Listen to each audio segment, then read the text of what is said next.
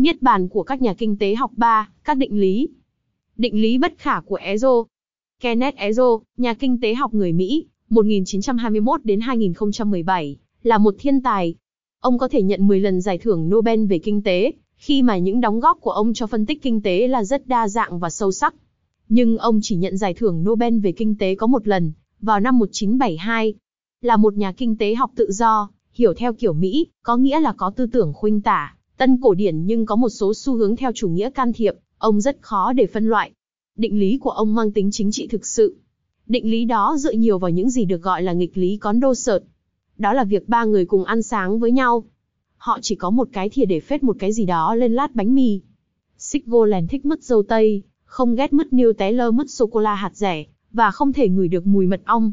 François rất thích mứt niêu té lơ, không ghét mật ong, nhưng đặc biệt lại không thích mứt dâu tây. Cuối cùng, Nicolas rất thích mật ong, nhưng không thích mứt dâu tây và ghét mứt niêu té lơ. Đầu tiên, bà chủ nhà giới thiệu mứt niêu té lơ, đương nhiên là Nicolas từ chối, nhưng hai người kia thì đồng ý, một người với tất cả sự thích thú, và người kia với tâm trạng tự nhủ dù sao đi nữa, tại sao không thử? Hãy thử mứt niêu té lơ vậy. Nhưng bà chủ nhà cũng có thể giới thiệu mứt dâu tây, sẽ có hai người chấp nhận và một người từ chối. Và nếu bà ấy giới thiệu mật ong, thì kịch bản cũng giống vậy, nhưng khác người lựa chọn. Nói tóm lại, do sự đa dạng của sở thích, sự lựa chọn cuối cùng phụ thuộc vào thứ tự, mà các đề xuất được giới thiệu để tán thành hay không. Điều mà mọi chủ tọa có tiếp xúc một ít với chuyện điều hành việc công đều phải biết, rằng, chương trình nghị sự là điều quan trọng. Nhưng Ezo rút ra một kết luận khác, không kém phần quan trọng. Do định luật đa số không nhất quán, không thể có một đa số nhất quán khi có hơn hai lựa chọn liên tiếp để chọn, do sở thích riêng của cá nhân, cách duy nhất để đạt được một sự lựa chọn tập thể có tính nhất quán là dựa vào một người độc tài nhân từ.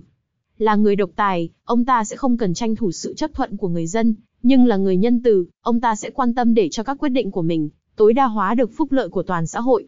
Chẳng hạn như chế độ độc tài thị trường. Ezo đã mở ra chiếc hộp Pandora, chế độ dân chủ đôi khi không có giá trị bằng thị trường. Ngoại trừ là, trên thị trường, Nicolas, Sigvoland và François không cân nặng bằng nhau. Nicolas Sarkozy, Sigvoland Royal và François Hà Lan là tên của ba ứng viên trong cuộc bầu cử tổng thống Pháp năm 2012, ND. Định lý bất khả, nếu đi đến cùng, chỉ có thể được chấp nhận trong kinh tế nếu tình trạng bất bình đẳng được giảm thiểu. Định lý Coase Jonan Coase 1910 đến 2013, nhà kinh tế học người Anh, được trao giải thưởng Nobel về kinh tế vào năm 1991 nhờ định lý này. Định lý đã được một nhà kinh tế khác được giải thưởng Nobel vào năm 1982, George Stigler, đặt tên. Trong một dòng sông cá hương, đó là sự tàn phá, một xưởng thuộc gia đe dọa đặt cơ sở chế biến trên thượng nguồn, và gây ô nhiễm cho dòng sông. Một thảm kịch đối với những người đam mê câu cá hương. Họ có thể nỗ lực cầu cứu sự can thiệp của các cơ quan chức năng để áp đặt các quy định bảo vệ môi trường. Nhưng điều đó sẽ mất nhiều năm và sẽ làm phật lòng một bộ phận dân cư, mà đối với họ xưởng thuộc ra tượng trưng cho những việc làm mới. Một giải pháp khác là Hiệp hội những người câu cá bao gồm khoảng 100 người, sẽ tiến hành đàm phán với người chủ xưởng thuộc ra để người này xây dựng một bể xử lý nước thải hiệu quả. Do cuộc đàm phán có thể được tiến hành giữa hai thực thể, doanh nghiệp và hiệp hội các chi phí giao dịch sẽ được giảm thiểu, chẳng hạn như người chủ xưởng không phải đi gặp từng người câu cá một để thương lượng với họ về một sự đóng góp cho kinh phí xây dựng bể xử lý nước thải, do từng người sẽ cố thoái thác trách nhiệm cho các đồng nghiệp của mình người ta sẽ nhanh chóng tìm ra một thỏa thuận dân sự, tất cả các bạn sẽ tài trợ cho bể xử lý nước thải, và tất cả các bạn có thể tiếp tục đánh bắt cá.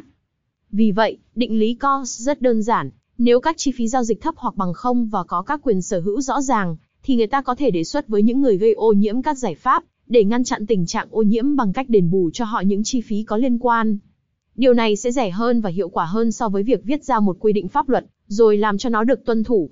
Thay cho các luật, nghị định, tiền bảo vệ, tiền phạt và hàng ngàn sự can thiệp khác của nhà nước, thì chỉ cần thiết lập các thủ tục vận hành của thị trường và tư nhân hóa không gian công cộng.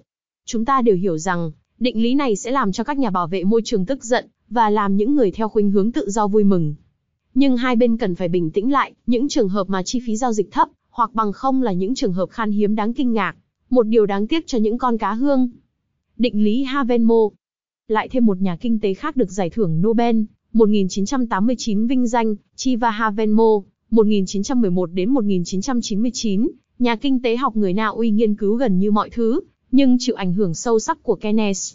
Keynes đã bảo vệ ý tưởng cho rằng, khi cầu hiệu quả không đủ trong một nền kinh tế nhất định, khiến tăng trưởng kinh tế chậm lại, một cuộc suy thoái, thậm chí là suy sụp hoạt động kinh tế giảm xuống, nhà nước có thể kích hoạt lại guồng máy bằng cách chi tiêu nhiều tiền hơn so với những gì mà họ thu được. Mức thâm hụt công phát sinh từ sự việc nói trên chỉ là tạm thời, bởi vì việc thúc đẩy lại hoạt động kinh tế làm tăng nguồn thu thuế, sẽ cho phép làm giảm mức thâm hụt này. Các nhà kinh tế học tân cổ điển đã vặn lại, vào những năm 1980, rằng người dân không điên, khi thấy mức thâm hụt công tăng lên, họ biết rằng, vào một ngày nào đó, họ sẽ phải trả giá cho hiện tượng này, họ ghim tiền lại, một điều làm vô hiệu hiệu ứng kích hoạt lại các chi tiêu công bổ sung, một hiện tượng thường được gọi là tương đương di các đô, do đã được di các đô nêu lên.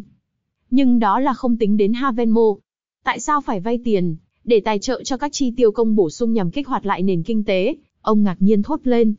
Chúng ta cũng có thể đạt được mục tiêu đề ra nếu tăng thuế đánh vào thu nhập, hoặc tài sản của những thành phần giàu có nhất trong dân số, mà tầm quan trọng của việc tiết kiệm là nguyên nhân của cầu không đủ.